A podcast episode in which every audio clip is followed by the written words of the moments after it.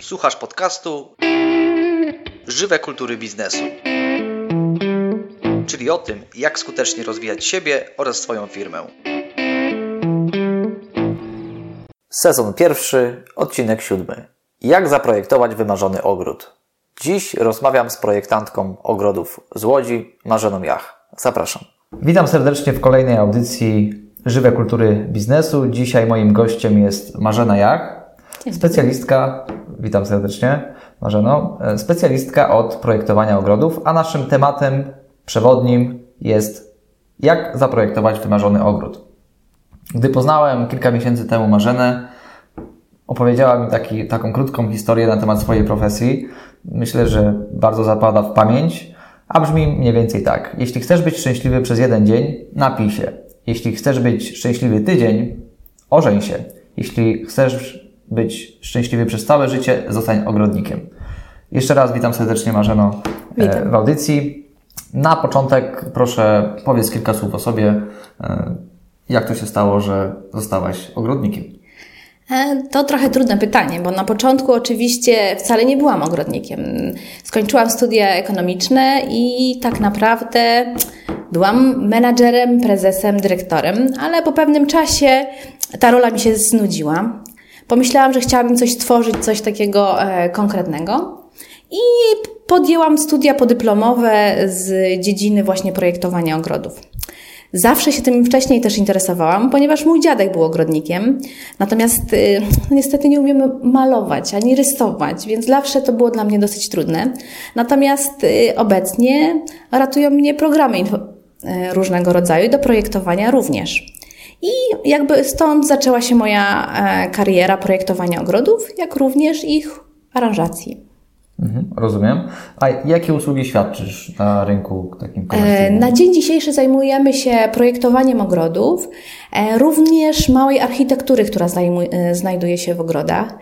Zajmujemy się aranżacją oczek wodnych, projektujemy również nawierzchnie, ogrodzenia, elewacje, czyli można powiedzieć, że obsługujemy klienta na zewnątrz w domu. Mhm. Okej, rozumiem. Tematem dzisiejszej audycji jest y, projekt wymarzonego ogrodu. Na samym początku chciałbym zapytać, na jakim etapie inwestycji warto pomyśleć o takim projekcie?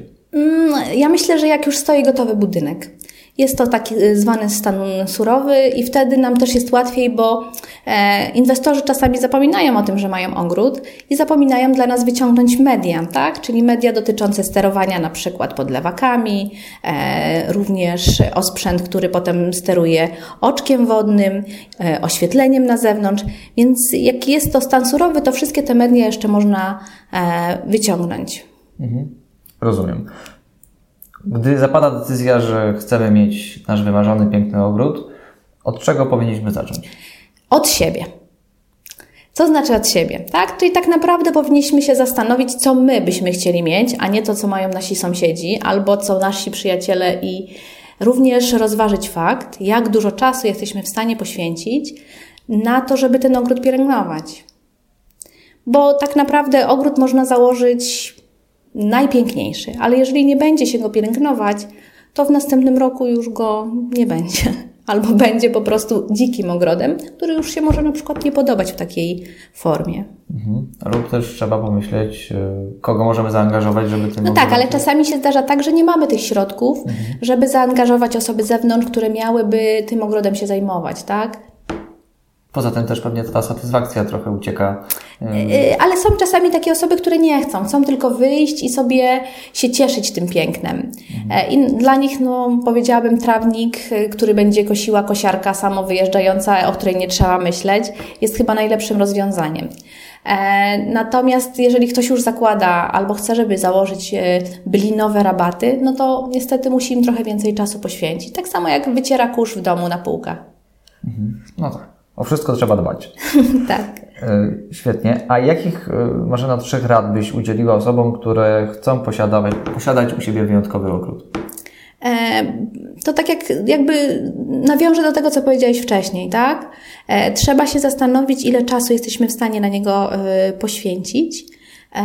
I czy czasami nie jest lepiej, żeby na początku włożyć do niego więcej trochę pieniędzy, żeby on na przykład sam się w niektórych momentach mógł e, obsługiwać? Co to znaczy? Czyli na przykład, żeby się mógł sam podlewać, żeby wyjeżdżały kosiarki, które będą nam cięły e, trawnik, żeby było od razu oświetlenie, a nie robić to później, tak? Albo przynajmniej zaplanować i pociągnąć media pod te wszystkie urządzenia, tak? Mhm. Tak z ciekawości, ile kosztuje taka y, samo naprowadzająca się kosiarka? W granicach 10 tysięcy. To już jest na taki ogród około 2000 metrów. E, ta kosiarka wyjeżdża codziennie, ścina trawę na około 6 mm i nie zbiera jakby tego, tej trawy, bo ta trawa staje się nawozem, tak?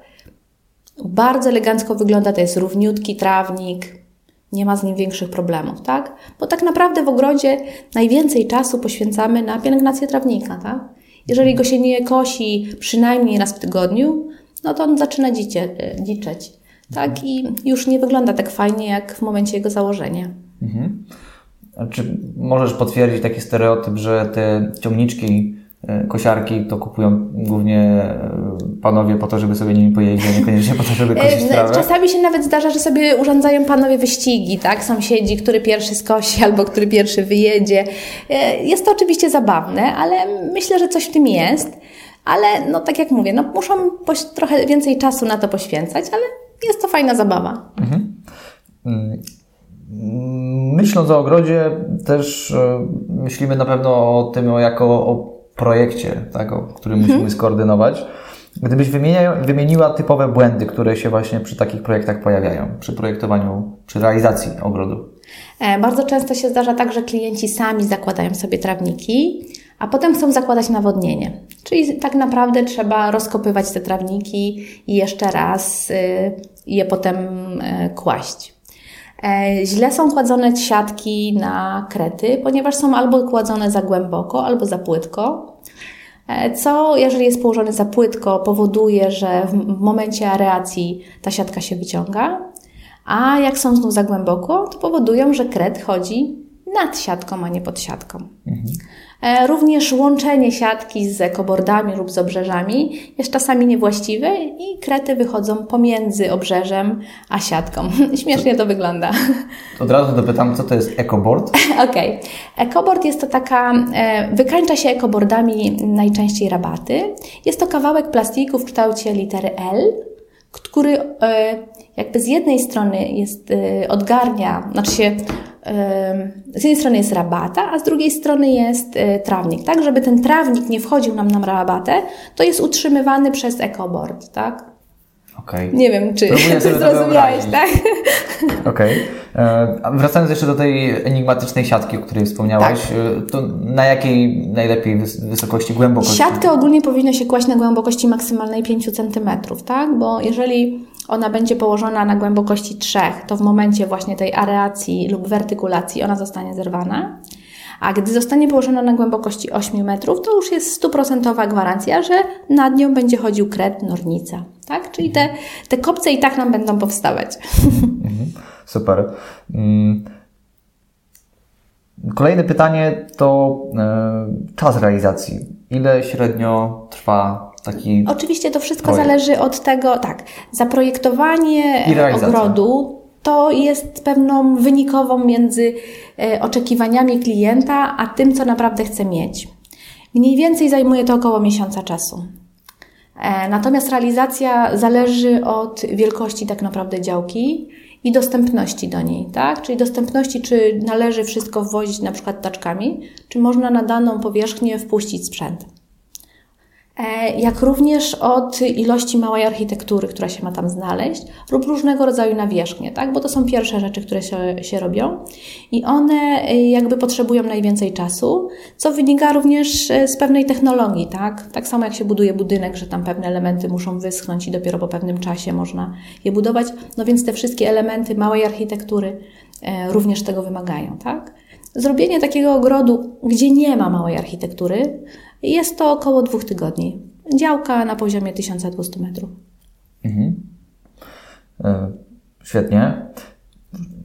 Projekt, który sobie wymarzyliśmy i uzgodniliśmy, który zaprojektowałaś, mm, też wymaga właśnie realizacji. Jaki trzeba mieć minimalny budżet przy założeniu, że będzie to ogród taki standardowy? Mam nadzieję, że za chwilkę mi podpowiesz, jakie to są standardowe wielkości.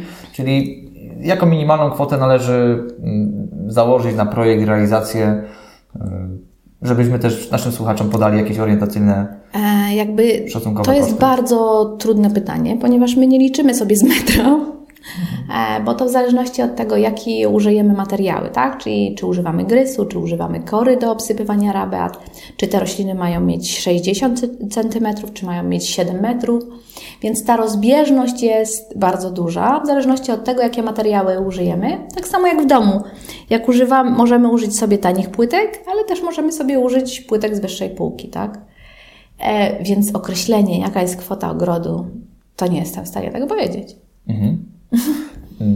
Bo A na przykład ostatnio robiłam e, działkę 1200 metrów, która kosztowała w granicach e, 60 tysięcy, a wczoraj skończyliśmy taras, który kosztował 100 tysięcy.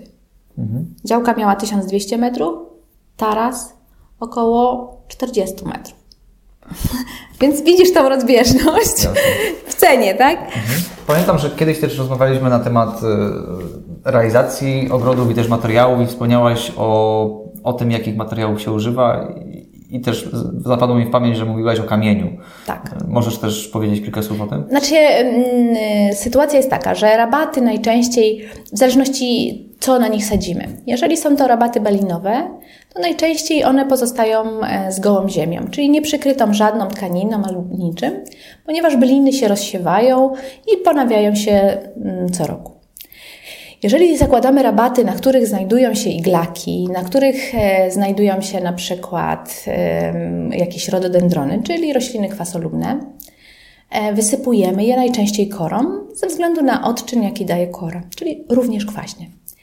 Ale na przykład jak robimy rabatę lawendową lub taką właśnie, e, mm, powiedziałabym, włoską, no to nie obsypiemy jej korą, tylko raczej obsypiemy ją grysem ze względu na sam jej charakter, a po drugie również na odczyn, jaki daje grys łamany, czyli daje odczyn e, zasadowy, tak? Czyli zawsze e, powinno być sprzężenie między glebą, jaką lubi e, nasza roślina, a z tym, czym dana rabata jest oczywiście obsypana. Są również od tego odstępstwa, tak? Ponieważ używamy również otaczaków, które nie mają żadnego odczynu.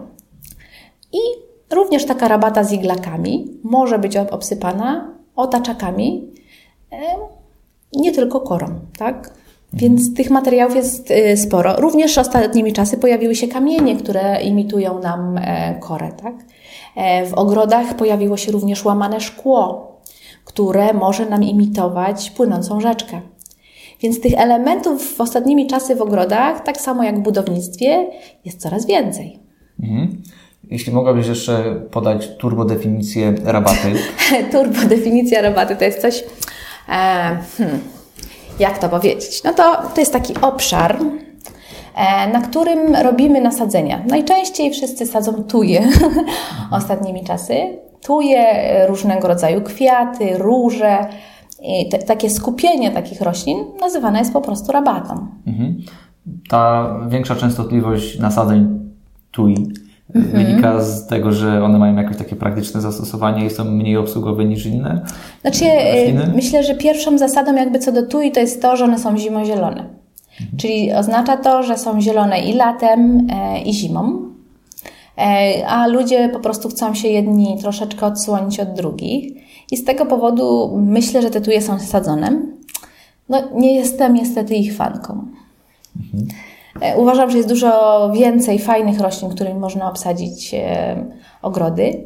E, Jak również e, one są mało odporne, jak widać, na warunki panujące w Polsce i często chorują. Mhm. Wiem to ze swojego doświadczenia, bo właśnie mam taki rządek kilkunastu tui i praktycznie połowa jest już Tak, znaczy, wiesz, ta, ten problem nie tylko wymaga z tego, że one mogą być chore, ale czasami też klienci je za, za, gęsto sadzą, tak?